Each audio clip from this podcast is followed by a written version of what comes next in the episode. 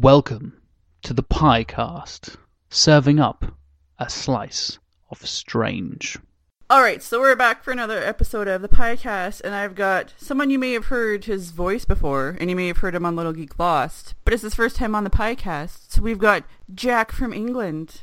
Hi. Hi. this, this is very it's very weird, making my PIECAST debut. Yes. Although, as you mentioned, my voice has been on the show before. Listeners, you may recognize me from intros and outros to a few of the episodes, but um, yeah, it, it's really cool being on. I've, I've listened, as I was saying, just before we started recording, I've been listening to the show, and I didn't think there would be a chance for me to come on, because last time Mandy and I recorded an episode together of Little Geek Lost, we were arguing about the Loch Ness monster for like forty minutes. So I feel like I wouldn't be welcome on the Paranormal Supernatural Podcast that is that is Pi, and I was like, hmm. And you came up with a great idea for a topic for me to come on and talk about, and I was like, that sounds cool. That's in that's in my wheelhouse. I don't have, I don't have to talk about dinosaurs in lakes. That sounds good. Surprise, it's really about Nessie. I tricked you. Oh, shit, shit. So I wanted to talk about sciencey stuff and sciencey space stuff, and I was like, who better to talk about sciencey space stuff with than Jack? So we can have hey. Science pie. Yeah, yeah. Slice of science pie. Because little known because... fact, Jack went to school to be an astrophysicist. I did, yeah. Most people will probably know me from the Little Geek Lost podcast, where we spend most of it talking about time travel sandwiches and stuff like that. And we, we, we've been talking about more sandwiches. That's yes. a thing that my buddy Matt, who you may also know from Little Geek Lost, Matt Wilmot, he's been on the show quite a few times. He's my co-host on my comics podcast.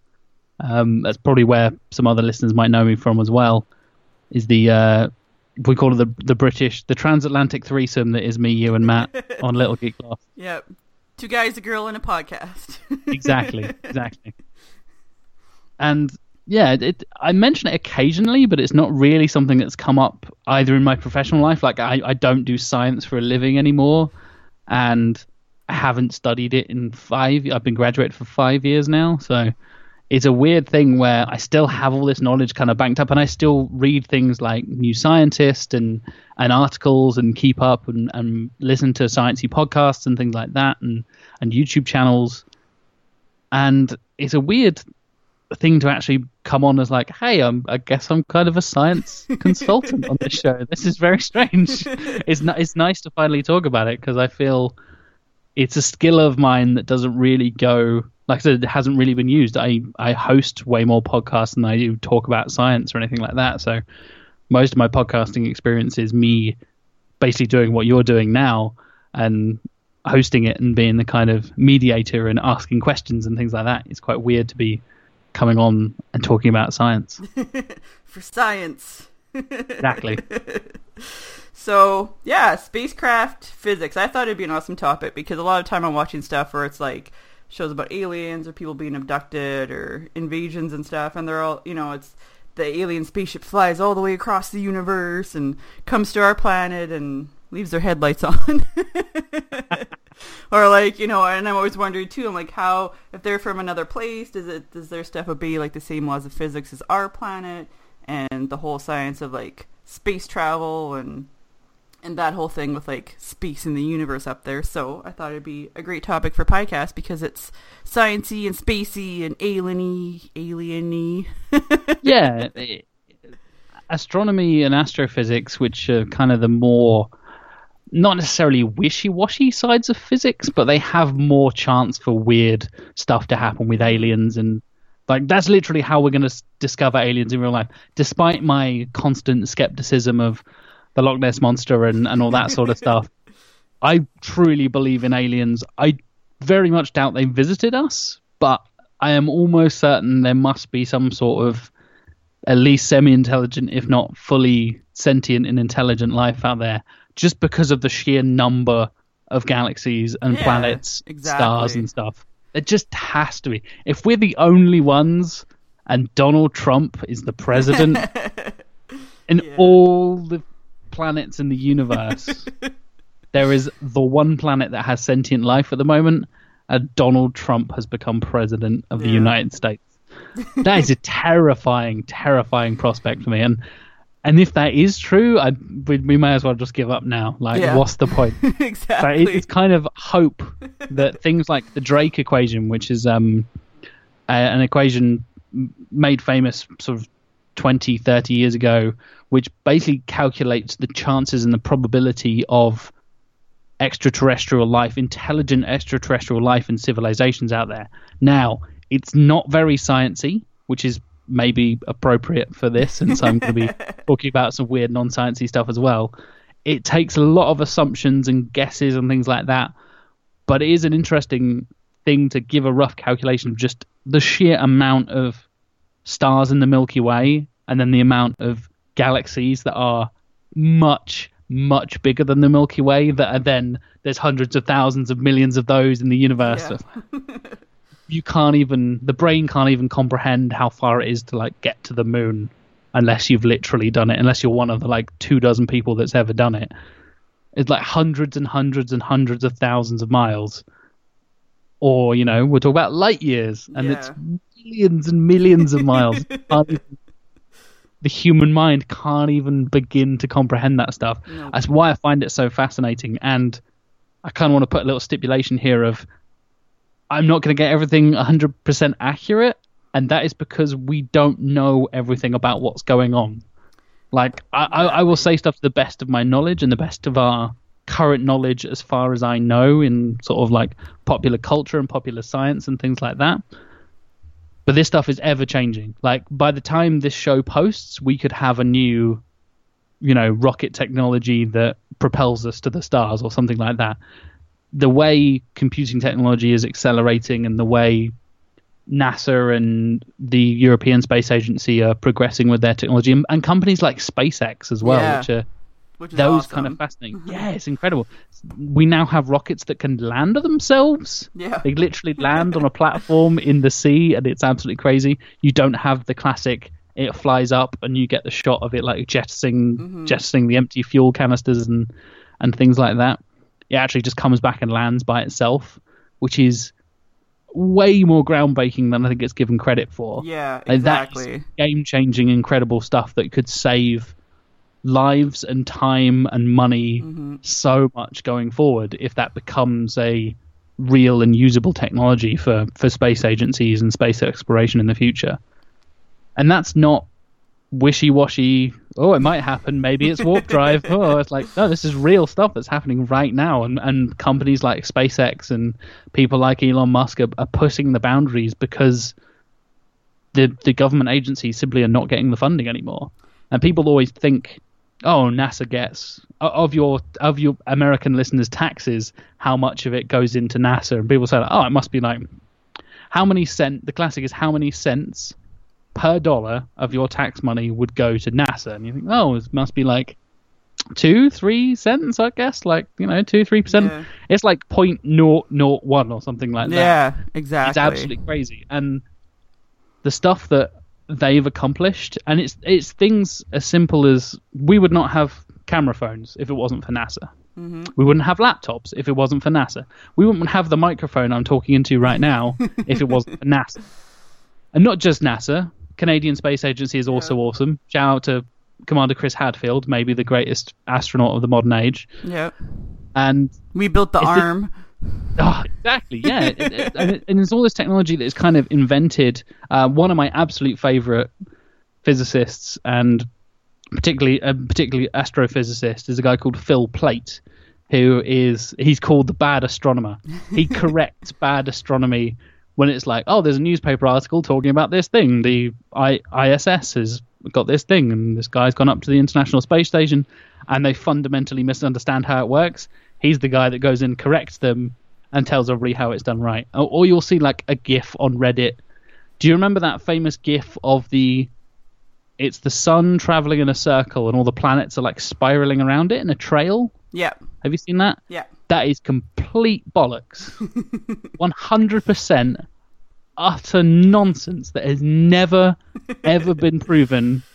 And we've travelled outside of the solar system with things with cameras, so yeah. we can literally see the alignment of the planets and how things are travelling. That is not how it works. And everybody's like, oh my God, it's so beautiful. Wow, look at how incredible. It's like a helix going... It's like human, it's like D N A, and this is the proof of God because we're built like the solar system. Like, that's not how that works. Don't believe everything you read on the internet. And he is the guy that is, don't believe all the science you read on the internet. And he is amazing for that sort of stuff. And he used to work for NASA. And he helped develop some of the lens and camera technology that is used in the Hubble Space Telescope, which is now used in phones, in camera phones. It's the exact same technology. We've just become so advanced in the last thirty-five years that is now, you know, it's smaller than a thumbnail, a literal human thumbnail that will fit inside a phone. Yeah. Whereas before, it was eight foot by nine foot giant sheets of metal and glass and stuff, and took years and years of calculations and experiments to build. Now machines build hundreds of thousands of iPhones and Samsung phones and Android phones and stuff. And I don't think they get enough credit for doing that sort of stuff. And that, that side of technology is just incredible to me. And and th- that's one of the things I'm most excited to talk with you about, is how the future of technology for spacecrafts as well. For alien technology. Maybe. Some people think that that's where, like, the big technology boom came from, is that, like, when aliens crashed in Roswell and they brought all the technology, and then suddenly there was, like, this big tech boom. And they've just slowly been giving us bits of their technology. Yeah, yeah. I won't get too crazy into alien theories. We'll talk about spacecrafts. We can do aliens for another episode. We'll save aliens for another episode. I've been playing a lot of No Man's Sky recently, oh, so nice. we can we we can save aliens for another episode. That sounds good to me. So, the physics of spacecrafts. So you're talking, like, when we were kind of doing the little pre-show stuff, about how two different ways of travel. So interplanetary and interstellar. So let's talk about the two different ways. Yeah, it's it's more the types. It's not necessarily two different ways. It's just two different problems for for the scientists yeah. and the, the researchers to solve. Because the two main problems is, if you're traveling within a planet's atmosphere, it's a whole different kettle of fish compared to traveling in space. In space, there is no up or down or sideways. You feel gravity from certain bodies. So by bodies, I mean celestial bodies. It's a it's a term that is used to describe an object in space that exerts gravity and forces on, on other things. So the Earth is a celestial body, the Sun is a celestial body, et cetera. And having that to worry about, I'm sure you've probably seen, and, and the listeners have seen as well, where you can, like, slingshot stuff around Earth to get... They yeah. used it in The Martian, for example. The Martian is an amazing example of hard science, particularly the book, more so than the film, because the film gets a bit Hollywoody. And yeah. I love, I love both, but the whole I'm Iron Man thing is a joke in the book that he makes. And then it's actually the film. I'm like, oh, okay, yeah, they had to do that. Fair enough. But he kind of jokes about it in the book, and they're like, yeah, don't be crazy. There's no way you could do that. And he doesn't, and it just carries on. And But they, they do that whole thing where the crew, in order to save him in time, they slingshot round the back of Earth, pick up extra supplies and stuff, and then come back round. And you can use gravity wells to swing, basically loop round and use the energy, the propulsion energy you gain from being slingshotted around the Earth, to go faster using less of your fuel. And fuel is a big, big problem for travel in general, even on Earth, let alone in space. Yeah, there's no gas stations in space. Well, that too, yeah. The, the main problem, like I talked about earlier, with the, the incredible thing about SpaceX being able to land back down, is that it can travel with its fuel, and it comes back down, and it just gets refilled, and it travels out again, then comes back down again. Whereas, as I mentioned, you usually see the the classic shot is it fires, the rocket fires up, and it gets to a certain height, and then it jettisons, like there's like a mini explosion at the bottom of it, yeah. and the first the first stage releases, and that's usually the the fuel that's been used up for for launching. Launching is the most fuel intensive part of flying anything, because the gravity of Earth is the biggest problem. Once yeah. you're off, once you're in space, you can kind of not necessarily do what you want, but you the, the, the lack of gravity means you can poke something, literally poke something, and it will float away from you until it hits something. It won't go very fast. That will depend on how much energy and how much fuel you put into it. But if you just put your thruster on a little bit, you'll just go forever. Which, uh, again, I'm going to be referencing a lot of films and T Vs in here because, you know, nerdy crossovers and stuff. Gravity is a perfect example of that. The um, the little like jetpack suit that George Clooney uses, yeah, in that is a totally real thing that actually exists, and they use it incredibly sparingly. You basically just need to go psht, and you're suddenly floating, and then oh no, slightly far to the right, psht, just quite a little bit of a psht to the left, and you're fine. That's all you need. And once you're actually in space, you're fine. But having enough fuel to get out into space is a real problem. So interplanetary stuff, I think, has best been done with one of my favourite shows on T V at the moment, The Expanse. Have you seen this show, Yeah, Mandy? Yeah, that's one of the ones in our rotation. I adore that show, and I love the books as well. Um, I haven't read all of the books. I've read the first three or four, and it was like noir detective story with Miller's side of things. Oh, yeah. And then the the Rocinante crew was like Firefly, and it was just oh, it's like hard science Firefly, and that's just my my absolute dream, basically. And they do it really well, where at the moment it takes a long time to get anywhere. Yeah, using conventional fuels and stuff like that, even going to Mars takes months. Mm-hmm. Going to the moon takes ages. Like, you know, unless we have a breakthrough with something something really interesting and new, we don't have anything that gets us anywhere fast, even, like I said, without the without the strong pull of gravity in space.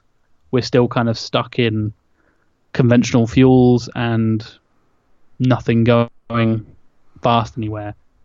Intergalactic and interstellar travel is a whole different thing. Once you're out there and going from, say you want to go from our solar system to a different solar system, we've yet to do that. And that is where things like the classic Star Trek warp drive comes in. Yeah. The the like Star Wars style hyperdrive, where the the kind of things behind that, it's a bit more theoretical than a lot of the interplanetary stuff, because obviously we have more experience with planetary science than we do with intergalactic science at the moment. Yeah. Obviously.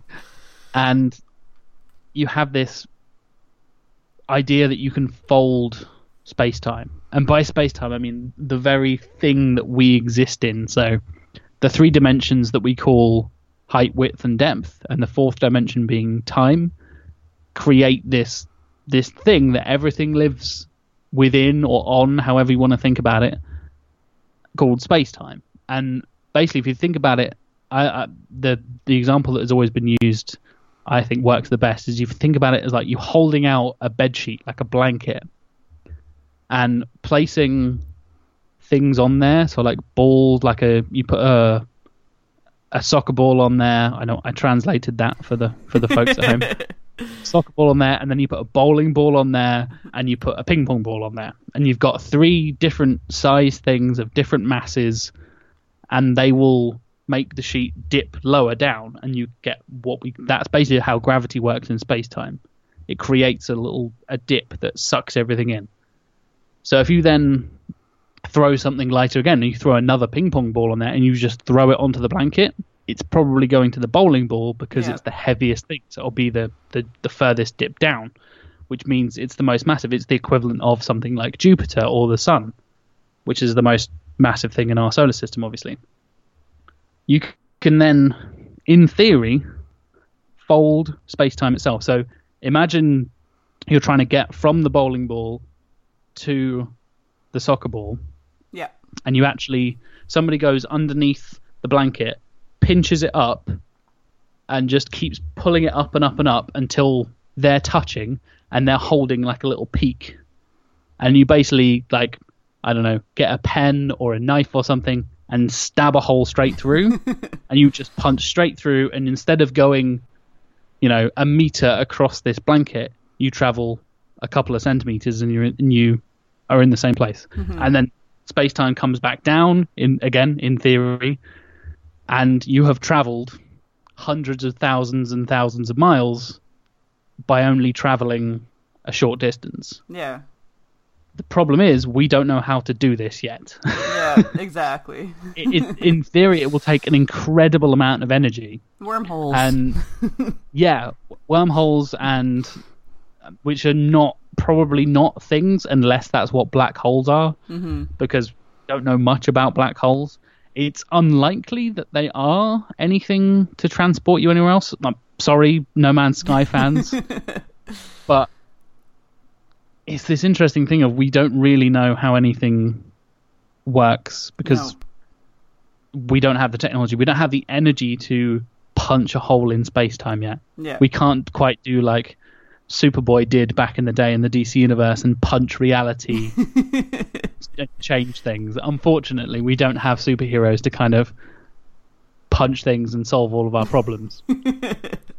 um, again, one of my favorite physicists, Michio Kaku, who's an American astrophysicist, he talks about the types of civilizations and he defines them not on intelligence, but, but by how much energy they can harness at a single time. So at the moment, we are a type zero, which is the lowest form on this scale, in that we harness basically the natural resources of our planet, and that's about it.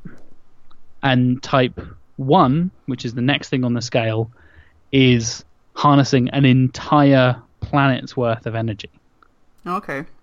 So having, if you can, can somehow, say we we find another planet and we're able to get there, we can then change the weather of that planet and adjust hurricanes or something like that, and we can completely control, like Storm from X-Men style, control the entire planet's ecosystem and and and climate. We can then use that for wind farming and things like that, and, and just have all the energy we want all the time and harness an entire planet's worth of solar energy or wind farm energy, or or whatever. Now, again, we can't do that at the moment, and we certainly can't do that with our own because we can't afford to manipulate climate without killing a bunch of humans. Yeah.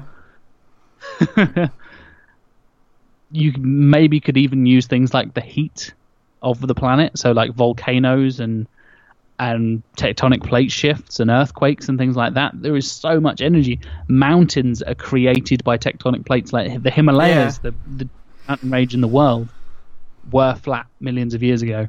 And if you can harness that energy of millions and millions of tons of rock shifting and becoming molten and all that heat and kinetic energy, you can have some real serious kick to your spaceship. And the next stage, type two, is harnessing the power of a star. If you can somehow, some way harness the power of an entire star, you have like ten billion times the energy of a type one civilization. Yeah, that's a lot of energy. Yeah, that's a hell of a lot of energy. And that is the kind of thing that would probably let us travel way beyond our wildest dreams. That's warp drive type stuff, if that's possible. And having things like the the laws of thermodynamics, just having that amount of heat and that amount of radiation energy, you can convert that into propulsion.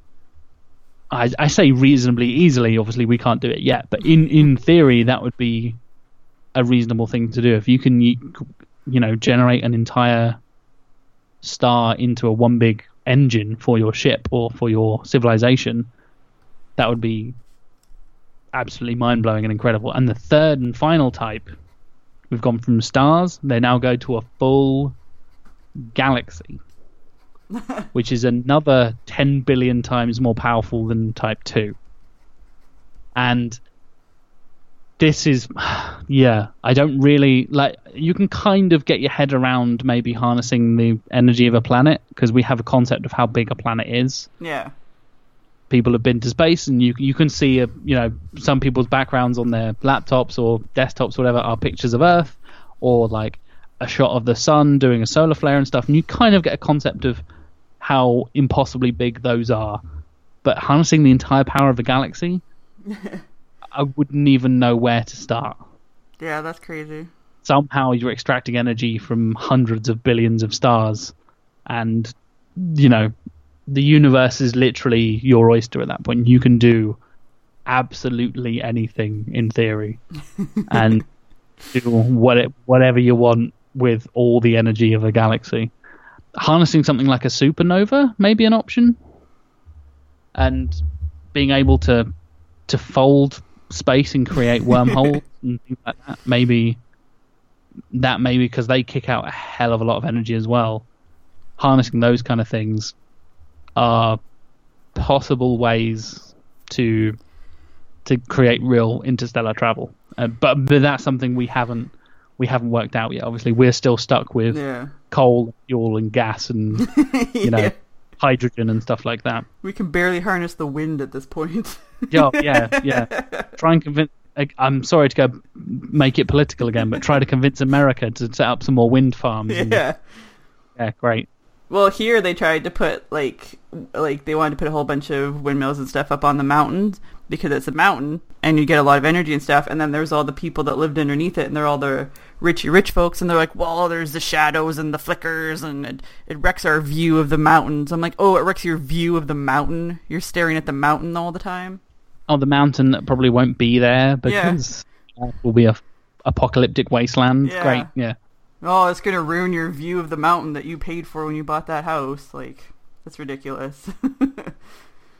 So that was, like, all shut down. Yeah, God. Thanks. That, that greatly. But yeah, yeah. At the moment, we're, we're trying to get our head around, like, you really might have to take this in steps. Getting our head around interplanetary travel is one thing, like, like The Martian. is is a reasonably plausible thing that could happen in the next... Like that again, that's something SpaceX and, and Elon Musk have been talking about quite a lot. Well, they're doing the that thing where they're sending... Like, they want to send those people, right? On the one-way yep. the one-way trip one, to Mars. The one-way ticket to Mars, yeah. Who wants to go to Mars one-way? To try and do some... Not necessarily colonization, but... Terraform? Enough for... basically what... Um, Oh, what the, what is the character's name? I'm just going to call him Matt Damon. What Matt Damon did in The Martian. Yeah. For what he did, where he kind of built his own little environment in a, for want of a better phrase, in an environmental tent seal. Yeah. Then that's the kind of thing we want to see. How long can people survive? And The Martian will become... Like, there's, there's weird rumors of, like, Chinese astronauts and Russian astronauts being trained for, like, Mars-based reality T V shows and all yeah. this weird stuff, which is kind of amazing, but don't we have enough reality T V shows yeah. already? I mean, can we not can we not have one thing that isn't ruined by reality T V, please? You think, like, if you take out the whole reality T V part and it was just like, watch these people living on Mars, then, you know, that'd yeah, be fine. It's the, it's the Big Brother After Dark thing where they're just yeah. all sleeping all the time. Yeah. And for some reason... They broadcast that twenty-four seven, so you, as you fall asleep, you could watch other people sleeping or yeah. like secretly having sex in a Big Brother house, and like, yeah, how, who, who's going to be the first person to have sex on Mars? Oh my God, is it going to be Danny and Janelle? Who knows? Oh my God, the first baby born on Mars. Yeah, who's the first Martian baby? Mm-hmm. Like, yeah, that that's a straight up chicken and the egg kind of question of. That that answers that question. That is the first Martian. Is yep. that baby born on the surface in that little in, in that sealed tent environment? That would be amazing. But well, the, yeah, what so, was it in the Martian where because like he grew food, so then that made him Martian? Yeah, exactly. He was the first one that like created agriculture and stuff like that. Yeah. I guess, and that and that's a fundamental thing of civilization. Like food is obviously one of the most basic needs of any creature, and agriculture is a huge step that separate but that's the thing, in my opinion, that basically separates us from every other creature on this planet.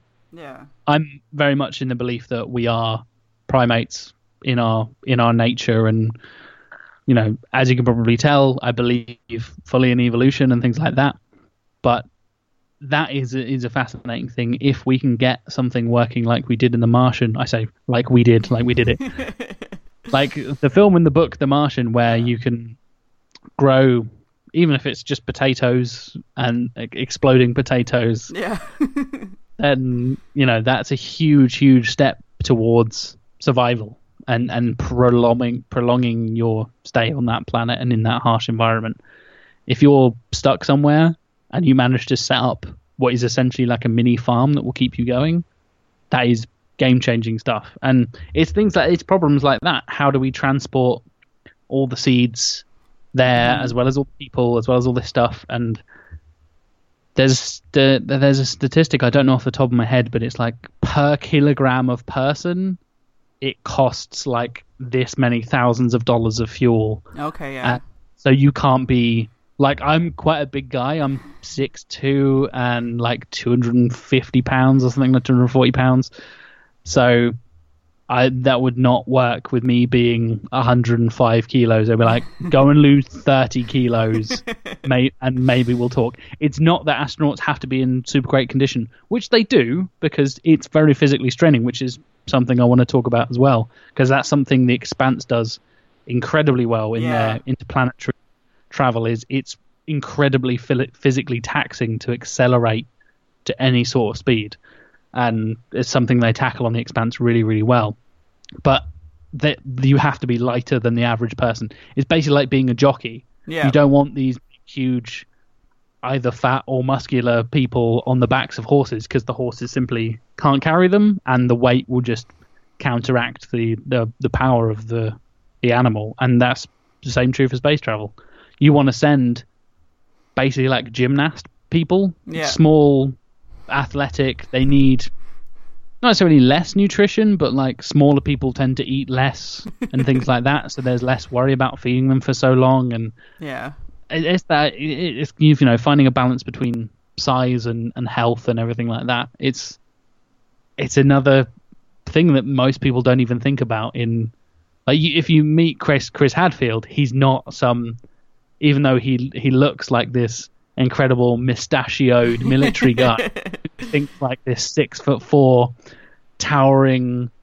Basically, he's cap he's like Captain Canada, like Captain America, yeah. but Canadian. Yeah. And he's this hero among men, which he is. Chris Hadfield is the man, but he's like five eight, yeah. five nine, just a just a normal, reasonably short dude who happens to be incredibly interesting and and did some fantastic science on the International Space Station. Yeah. And yeah, it's an interesting thing.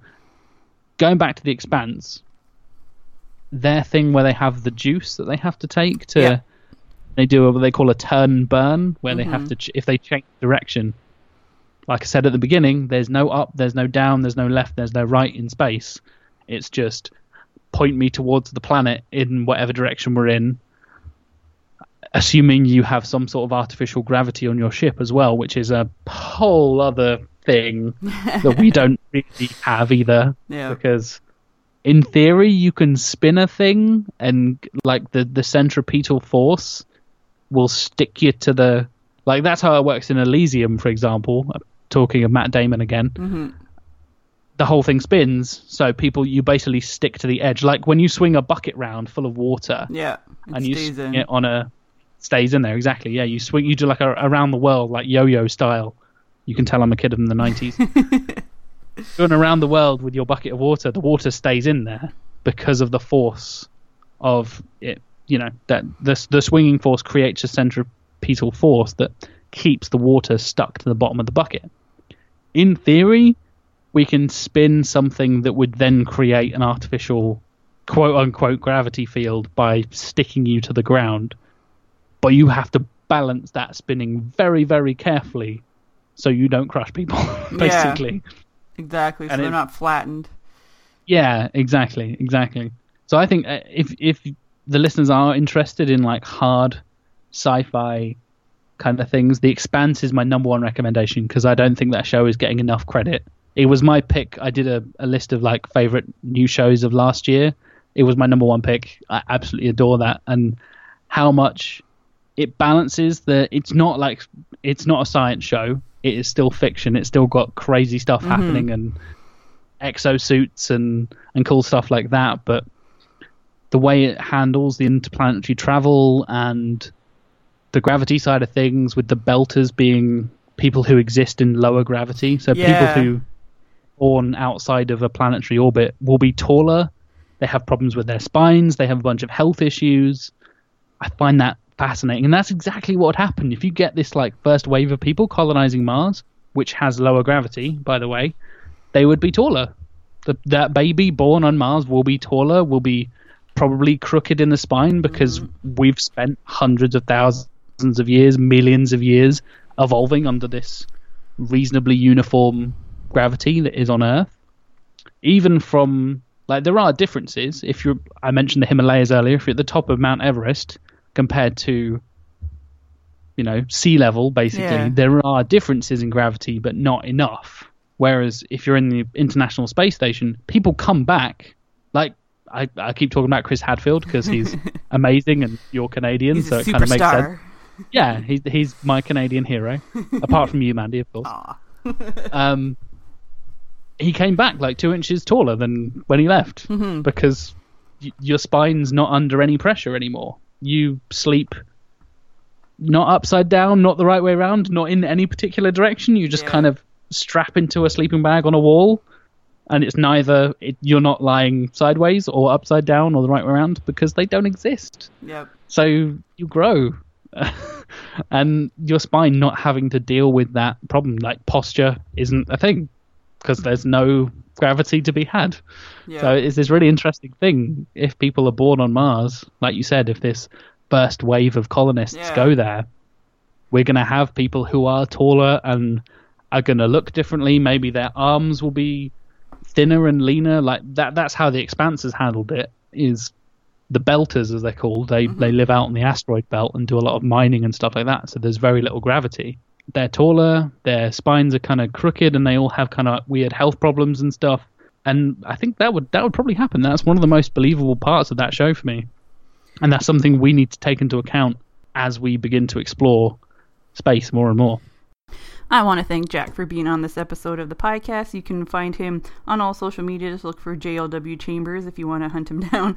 Um, as well as uh, podcasts that he hosts are InterComics Pod, Ultimate Spin, and Sequelizers. So you can find those and listen to, to his other shows and the shows that Jack's on as well for something a bit different. Um, this episode was definitely more, more science-y astrophysics talk, and there's actually going to be a two-parter, so there will be a second part coming up where we get into more alien space stuff, so hopefully you come back for that, and hopefully you enjoyed this one.